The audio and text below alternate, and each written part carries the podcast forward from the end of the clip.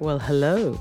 I'm Lainey, also known as Electro Girl, and I'm an advocate for empowering people to get back in the driver's seat of their diagnosis. See, I was diagnosed with epilepsy 30 years ago, and basically was never satisfied with hearing from a doctor that pharmaceuticals would be the only approach to controlling my seizures. I just wasn't going to take it. Out of my way, mortal! So I committed many, many years to researching and finding an answer outside of the Western medicine approach to find a more holistic approach in managing and treating my epilepsy and the seizures. The Love Your Diagnosis podcast is a show about exactly that. Each week, we will be looking into the life of someone who has been diagnosed with a condition or illness and has succeeded in managing their diagnosis both in and outside of Western medicine. Basically, what put them back in the driver's seat of their diagnosis.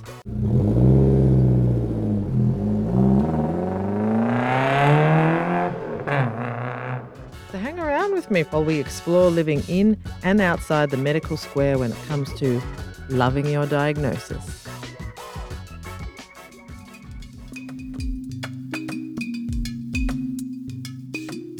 All right, hello. Season three, episode four of Loving Your Epilepsy Diagnosis, where in this season I talk to really inspiring people with epilepsy who are doing amazing things to advocate for the, in inverted commas, invisible illness. Today I'm going to be talking to a guy called Miles Levin. He is an independent filmmaker and he his aim is to really explore and get the word out about what epilepsy is and you know what it isn't through film. So we've covered someone with music, we've covered someone in psychedelics. This time it's raising awareness through film. He's done a little kind of 20 minute um, trailer uh, just as a kind of preparation for the bigger picture when he raises money and he's just going to get it get it out there.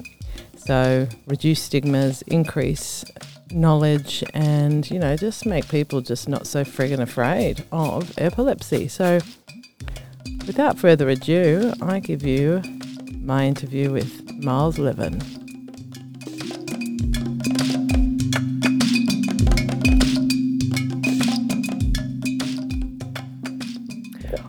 All right.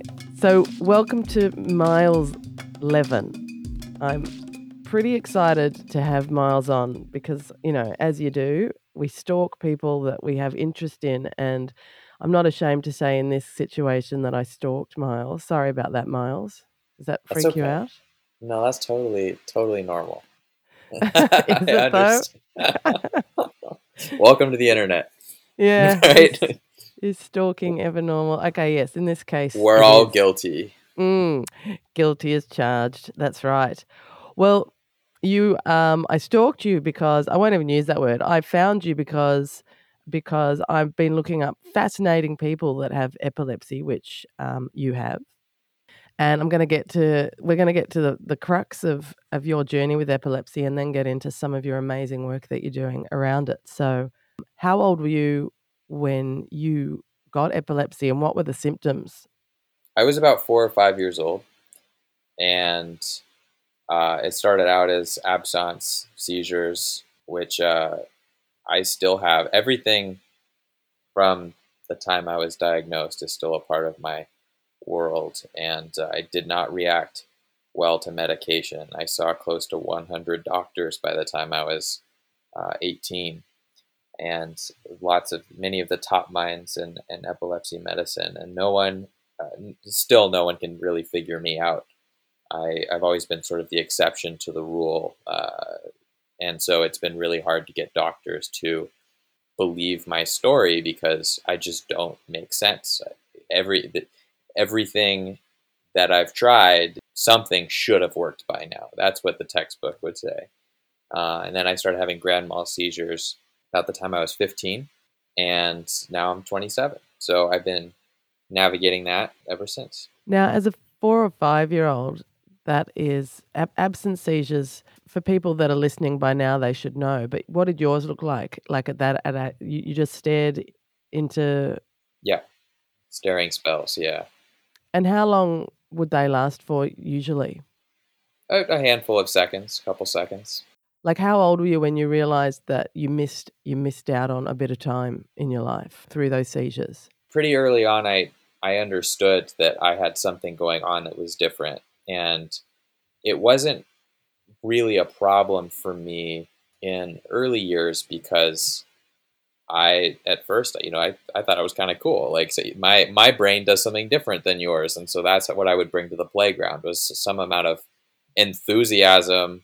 No one knew all of the struggles and and you know the the pain surrounding it, but I wasn't terribly aware. You know, I was very young. I knew I was in and out of the hospital all the time, but I wasn't getting bullied for it terribly often. I didn't understand why it would be an issue on the playground. So why should anyone else, you know? And I think carrying that energy kind of prevented me from really getting sidelined and my parents really fought for the right accommodations in school and things like that.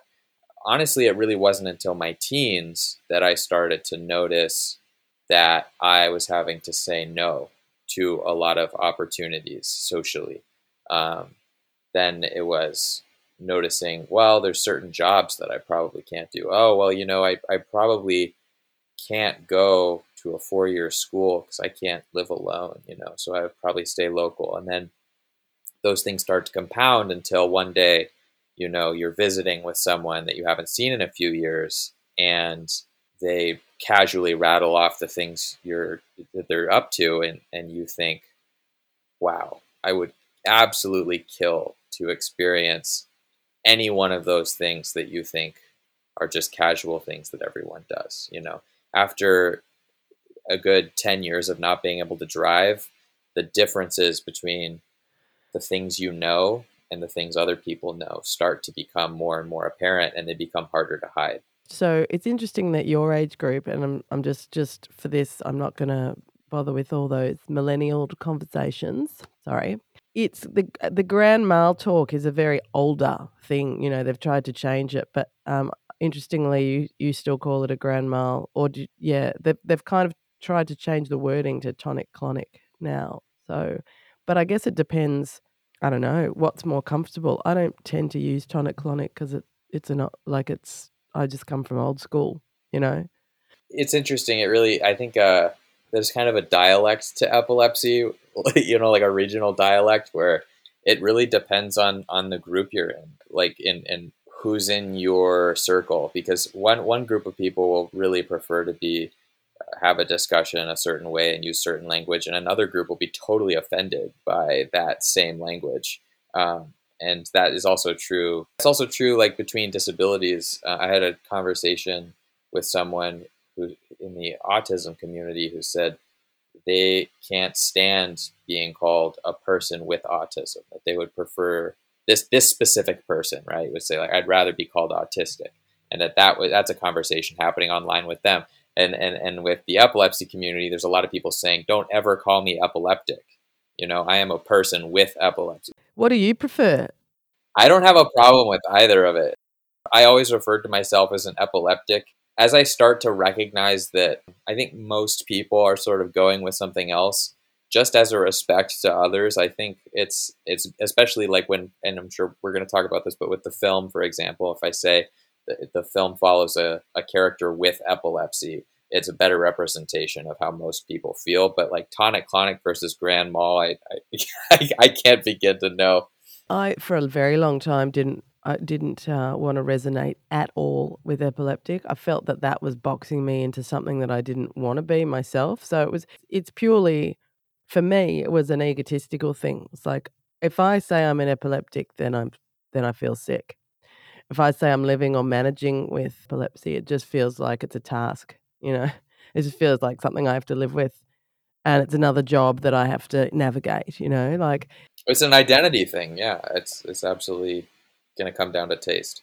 That completely segued me off what I wanted to ask. So, when you were a teenager and your seizures went from absence to to having grand mals, do you remember that first one you had and and how that completely changed your life? Because it does. Yeah, it was oh, absolute horror for my parents because they, you know, my my mother basically, well, not basically, she became medically literate in order to fight for my health and make sure that doctors weren't going to take advantage of me or skip over my records and things like that. You know, she be, she, she was able to go toe to toe with with epileptologists and, and, and the language and the and the science of it, and it's really pretty. Uh, excuse me, seizure right there. That was a seizure. So uh, yeah, that was an absence. So I remember I was 15. I was at my grandparents' house and I woke up and I hadn't slept well and I had grand mal seizure. And just like most people, you know, the doctor assures you, ah, it's it's unlikely that it, it might happen again. It might not, you know. And then sure enough, uh, it became a regular thing. And then, good lord, we got to try a whole new set of medications. I'm someone who reacts very, very negatively to medication, and, and now we have to try a whole new attempt because it's a new kind of seizure. And it was just starting from scratch and really, really, really suffering uh, a lot because of there was just so much that could have been solved by doing. I wish they had done a like an early genetics test, looking for reasons why my body would not process certain compounds and come to find out like many of the fillers and the medications is what I would not react well to and there's just so so many bills and so much pain and so many hours that could have been solved if someone had taken the time to and I realize it's not an easy thing to do but like read through my genetics pathway for pathway would have So that's ha- that's happened, has it? Is that how you know? Yeah, and we had to sort of go out of our way to find someone who specialized in, in that, who was willing to sit down and read through your entire genetic coding. But sure enough, we found markers not for um, I, my epilepsy didn't isn't genetic in and of itself, but I have markers that, like I said, I don't process certain compounds. So there's a whole slew of medications I could have avoided. Oh, so fascinating, and so that's a really Yeah. good piece of advice uh, for people listening, actually, because that's not something I, would have known either. Yeah. Yeah. It, do you know a lot of people where this has come into play, where they've had we've this, these done done these exact tests? I don't. We had to really fight to have it done in the first place, and then we had the record. But then on top of that, we had to find a doctor who would go through it bit by bit by bit by bit, and that was probably even harder to achieve. But it was it was worthwhile. Yeah, it was it was a good thing to do. I wish I, I there's a lot of you know controversy around genetics and stuff, and like who ends up with this information and that sort of thing. But I'm starting to think, wow, if if they had done this when I was a newborn baby, my my life would be completely different. Wow. So, and what what's the test called? I, I have no idea. It would be good to find out what that what it's called because just just to pass that information on. So it was just you just had a blood test done and or or it was a particular kind Yeah. of testing. Mm, I'm going to try and find out what that is. So interesting. There's so much that doesn't meet the eye. Like when I diagnosed, there was no talk about 40 different kinds of epilepsy. There was no talk about catamenial epilepsy and hormones and emotions. When I tried to bring all that up, saying my seizures are definitely tied into emotions, it wasn't taken seriously. So, you know, the fighters that have epilepsy, like myself, we just go, well, sorry, you know, there's got to be a reason. And if you're not going to help me, I'm going to have to do it myself and go rogue and take the chance and take the risk myself if you're not prepared professionally to invest in me. yeah, Was your first grand mal seizure at home? I was I was at my grand my grandmother's house. Yeah, I never had a grand mal seizure at school. I came really close a few different times, but that's a blessing that I had. A lot of my trauma was just you know being on on meds and being different and having you know the added just being a teenager is hard enough, but when you're you're on meds and and your behaviors adjusted and things like that, you're extra tired or you're there might be you know something that makes you not totally with it so to speak it's it's awful. And then you can't do the things that other kids do. You can't be included in a lot of things. You're gonna feel left out. And that's that's the universal experience that whether you have a disability or not that you know people relate to. So after that that first one, did you go back to having absent seizures, or was it now now it had morphed into grand mals? Just both. There was no morphing. It was just like I I still you know. Oh, you can have both. both. Okay, that was the other. I was going to ask you. Are, are you, um, yeah, are you seizure free, so to speak, at the moment, or are you still kind of navigating it? No, I've made a lot of progress in. Um, Was that to take your medication? That's for food. Uh, doing things to uh, make sure that I'm as healthy as possible is really, you know, I I can't make exceptions. So sleep on time. You know, uh, just don't don't do anything that triggers you. You know, I I don't I don't drink at all. Um, just don't mess around because there's it's it's too difficult anyway. You know. And so there are medicines that help, Yeah. but they're not a cure. And so I can't afford to I can't afford to screw up, you know, and that means that I will always be someone who has to say no to a lot of things. Uh, that has to say sorry, you know, I can't I can't join you, but But you're a filmmaker, so like, shit, who cares? People are going to come to you. that's the way a lot of people feel. Having a disability to me what it means is that it requires a certain element of creativity that there is a path, there is a way to be involved, to be included, to participate. But a lot of the time, it's not a path that exists already, and you have to build it yourself. And that's the biggest challenge. But when you find support and you find people who want to see you get there, that's how those those paths are forged. Are you living on your own at the moment? No, I'm with my parents, and uh, Do you want to get to a stage where you can be on your own, or is there still is there a fear around it for you? it's endlessly complex. There's a lot of considerations, but one day at a time. Yeah, well, that's, I mean, that's the same with me. I used to want to live with people all the time, uh, just in case. But also, I hid it. Our, our stories are very different. I, I hid it from a lot of people. I would be mortified if people saw me have a seizure. Like, you know, I'd rather have it alone and take the risk of dying than um, people to see me. You know, once again, the ego played a massive role in that, but also shame, all that other stuff, as you would know shame, embarrassment, things like that. Do you take, do you, even though you, you live with other people, do you, do you own your epilepsy as in you're in charge of what you eat, you're in charge of, you know, your routine and your time frame, or other people's kind of still managing you in case? I don't travel alone. I go I go with someone. You know, if I'm going to spend the night ever, that kind of thing. I have to bring a family member. Most days, I am impacted by mostly fatigue and by the fact that I can't drive are two of the biggest things um, that impacts you know the the work I do and, and the way I get it done. And what are some of the great things you are able to enjoy? Music, dancing, friends? The dance floor is my least favorite place on the earth. Um, yeah, Right. Is that because you're like, is that Oh, I just you know, hate it. you're, You're awkward on the dance I just hate it. It's just a personal preference. It's just not me. Great. At least you've got the choice with that one, you know. Yeah, sure. Yeah.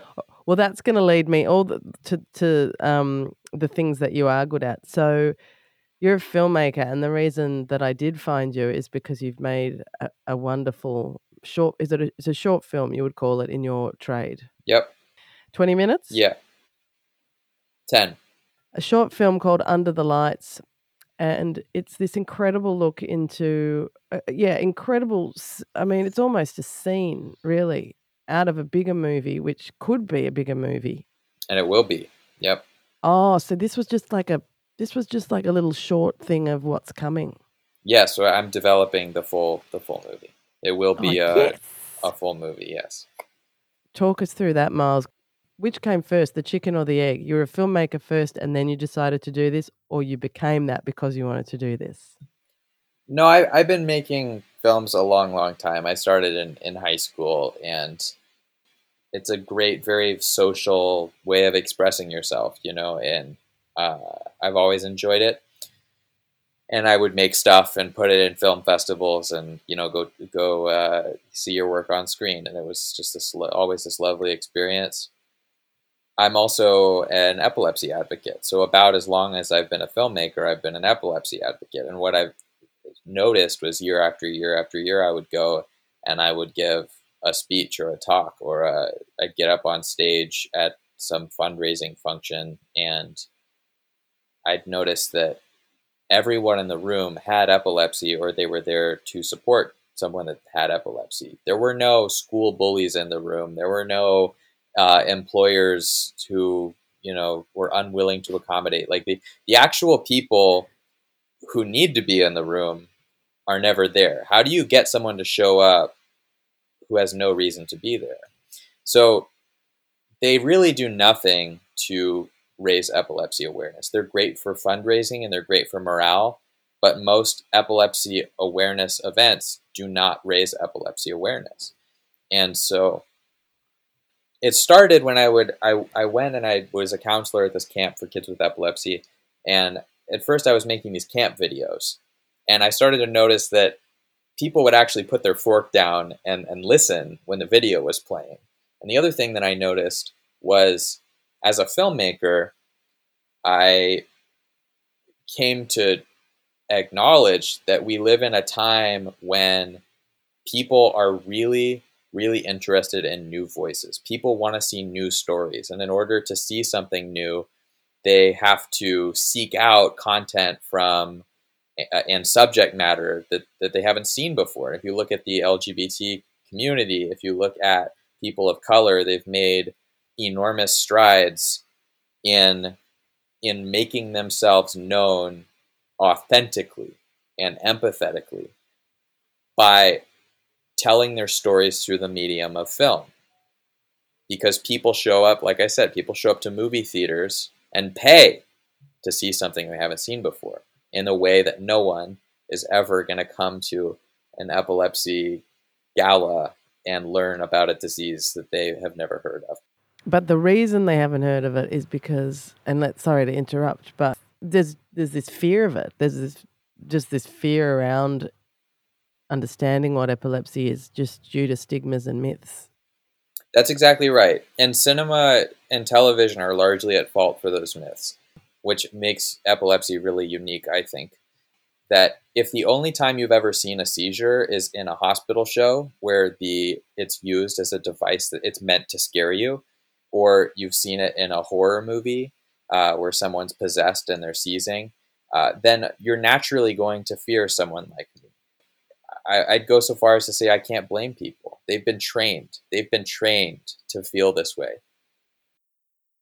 Um, excuse me, seizure. Uh, so therefore, I made I made a film where I felt if I could tell a story that's authentic and it's empathetic, and I put myself and my community on screen in a way that I really feel has never been done before, I don't have to explain myself. A person with epilepsy doesn't have to explain themselves. That this thing exists where people will experience it and they will see us for how we really are in real life. And if you if you empathize, if you watch it and you empathize for this fictional character, then when you meet that person in real life, you have the information. You're not going to be afraid. And that's how, you know, movies appeal to you know the best parts of us. So now the results were really extraordinary. It, it, it, the film played at Oscar qualifying film festivals and won awards. And then I wrote the the full length movie um, and the, the video started coming out. People sending in clips of themselves saying, if I had seen this 10 minute short when I was a teenager, I wouldn't have felt alone, you know? And if the kids sending in fan art and all this is, it's really extraordinary. And, uh, and so that's how I, I, I mean, I really believe if we could make one authentic full length movie, it would do more for epilepsy awareness than, than has ever been done. It's incredible. I I mean the act the actors Yeah, they're great.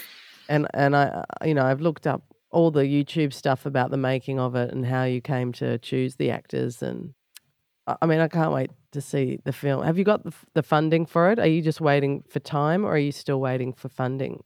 I need to raise a million dollars, and so it's it's one piece at a time. But you know, we we try and raise whatever comes in, you know, through my local, you know, epilepsy foundation. It's the only way it'll happen. I've never even thought about wearing a helmet.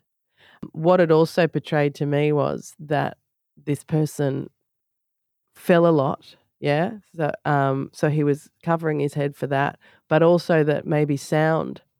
So he had um, maybe a- an issue with sound that may be triggering for his seizures because he wore headphones. Yeah. So what what I was going for was I, I this character in the film. He puts together the most ridiculous device. He wants to go to prom so bad that he duct tapes uh, earmuffs to a to a baseball helmet and says, you know, no, nothing's going to stop me. I'm going. And it's it's the fantasy, you know. That's that's that's what I think because you can't write a story that's about all 40 different kinds of epilepsy, and if you did, it wouldn't represent anyone. And so that's what I leaned on was this idea, this fantasy that everyone with epilepsy has had of how far would I go to have that thing that everybody else has? How far would I go? And so that's what this story is. Did you get feedback from people that didn't have epilepsy, and, and to say, "Wow, I really understand now"? Now, after watching that, uh, you know, or or was the feedback from the from what you put out just simply once again from people with epilepsy who were supportive of you?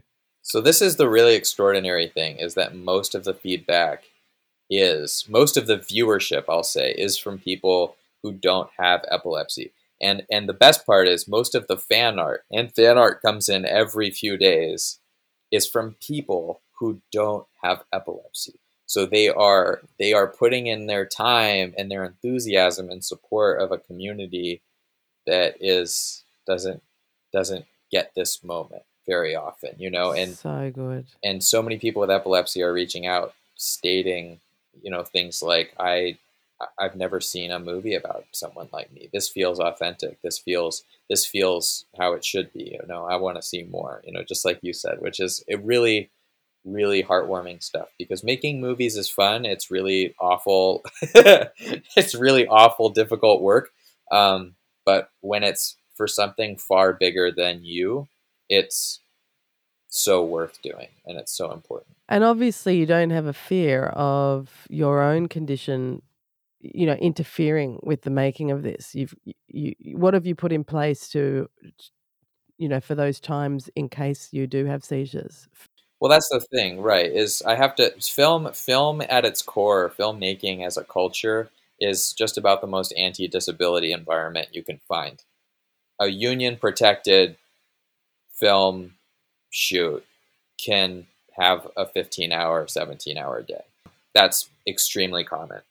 12 hours is sort of considered very, very normal, and 10 is kind of like you're doing your crew a favor, you know, like hey, don't worry, we it's only a 10 today. Everyone's going to be really stoked on that. So it's it's a really difficult field to enter if you can be passed over because you can't work those hours. So when I make a film, I have to build a set and a team and an environment for which that's not a problem. So I don't show up at the crack of dawn. I show up when hair and makeup, you know, is is finishing with the actors, and I can I can show up and I can rehearse, and I leave when the last take is done. I take breaks. I I carry food on me everywhere all the time, and I carry water on me all the time, and I have to build a schedule so that there's enough rest involved. But the biggest thing is that I have to have enough trust in my team that I have delegated well enough and I've communicated my vision well enough that I don't have to spend any energy wondering if it's going to go okay. And that's what's taken years is putting together that infrastructure.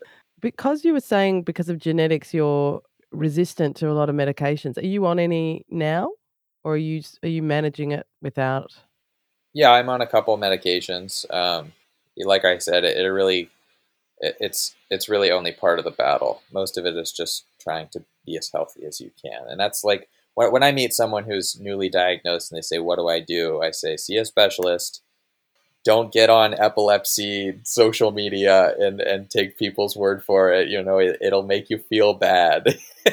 There's not a lot of happiness on the internet. So, uh, see a specialist, eat well, sleep well.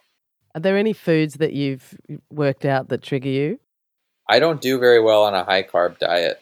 I, I really need like real slow burning food. Lots. I, I I've always needed a lot of protein, and I eat four meals a day. So you know, I ask everyone on this podcast, but would you say that you love your diagnosis? This is what. Here's how I want to word it. I want to wake up one day and ask myself the question: If I could go back in time and make myself not have epilepsy, would I do it? And I want to get to a point where I would say no. And I'm really close. I'm really, really close. And the reason I feel that way is that I I have found a way to derive value from the experience I've been through. That what I know and what I've been through and all of the costs that I've paid have given me something that I can give other people and that give me a reason for being here. That is what makes life worth living. And I don't feel that way every day, especially when I have to turn down an opportunity or if I feel left behind in some way, then of course it hurts. But most days I feel like, you know, and in doing this with you right now, what I've been through is useful. My story is, is worth telling. It's useful to someone else. Filmmaking aside, you know, the entertainment of it aside, being able to talk about it makes it a little easier for someone else to talk about it. And if we don't talk about it, then we're going to sit in silence and in fear forever. And the needle's not really going to change. It is a two way street. We want the public to be more receptive to us, but we also have to be confident in telling our stories. I feel like I'm doing my part. And in, in making the film, that's what I, I notice is that other people come forward saying, you know what? I'm working on my thing. Can I show it to you? Like, yeah, please. Well, when I bring my show to Northern California, I'll be there. The first run of it was was pretty good, but this one's going to be fucking superstar, fucking awesome. I just have to point out your absence seizures. You, you still seem like you're in control. I don't know if you've developed that over time, that ability, but you still seem like that you've got some level of consciousness around it. Can you just tell me how that feels for you? I don't. It feels like um, it, it, the best. The best way to explain it is to video editors. Honestly, is if they're if you're watching a clip and you cut out the middle of it, you put the two ends together. It's something like that. But you know, I have some basic sensation of like that. You know, my eyes have closed, and I have a basic sensation of the pressure of like maybe squinting or something like that. But I just sort of I'm there, I'm not, I'm back, and I'm uh, I have to figure out what I missed. From an observer's perspective, this fabulous amount of control over it, which I can really relate to because I do try and control what other people see to the extent of what I can until I'm not there. But they were so much like they weren't even they were like three seconds. Yeah. The brain is just amazing. I just I'm just in awe of our brains all the time and how we maneuver what we can. Thanks, Miles. Thank you for sharing your story. And yes, donate to this cause. It's amazing. It'll be the first epilepsy film really ever made from a person who has epilepsy, really, that I have looked into. And it's just so necessary to support things like this because not only is epilepsy called the invisible illness, but it's also the invisible illness in the medical world. No one like not much has has changed in in hundreds of years about the way they treat epilepsy, except they don't burn us at the stake anymore, which is nice. That's the thing is is that what what people don't acknowledge is that epilepsy isn't just seizures, it's the time the 99% of the time you live between seizures and what that means socially and what that means in terms of the way you have to live your life. It's the it's those implications. That's that's really where epilepsy lives is in is in the time in between. And that's that's the part that we can change without a cure. And that's what I'm working. Miles, thank you so so much for taking the time out. Um, I'll definitely stay in touch with you. Congratulations on this incredible portrayal and and raising awareness in this way. My hats off to you. I'm very impressed and um and totally thankful for all our community. Thank you. And I'll say bye. See you, darling. Thank you. Thank you. Thank you. If you would like to donate to the, the, running of this podcast and you can afford a few little bucks a month or whatever it is that you can afford to keep the show going without ads, please hit the PayPal button. And if you've got a few loose coins, that would really mean a lot to me and other people who are listening to this podcast and getting seeds of inspiration. Also, leave a review on Apple Podcasts because that just means pe- more people will know about it. If you've got a story that you want to share that you've had success with and that you've researched and found some some joy and gold in your own diagnosis, please hit me up. I'm always happy to share anyone's story. The main takeaway message in these podcasts is get second opinions, find a doctor that you really resonate with and research the shit out of what you're going on. Get back in the driver's seat of your health, everyone. You do not need to take one person's opinion about the rest of your life and how to live it. Thanks for listening. I really appreciate it. I'm Lainey Godiva.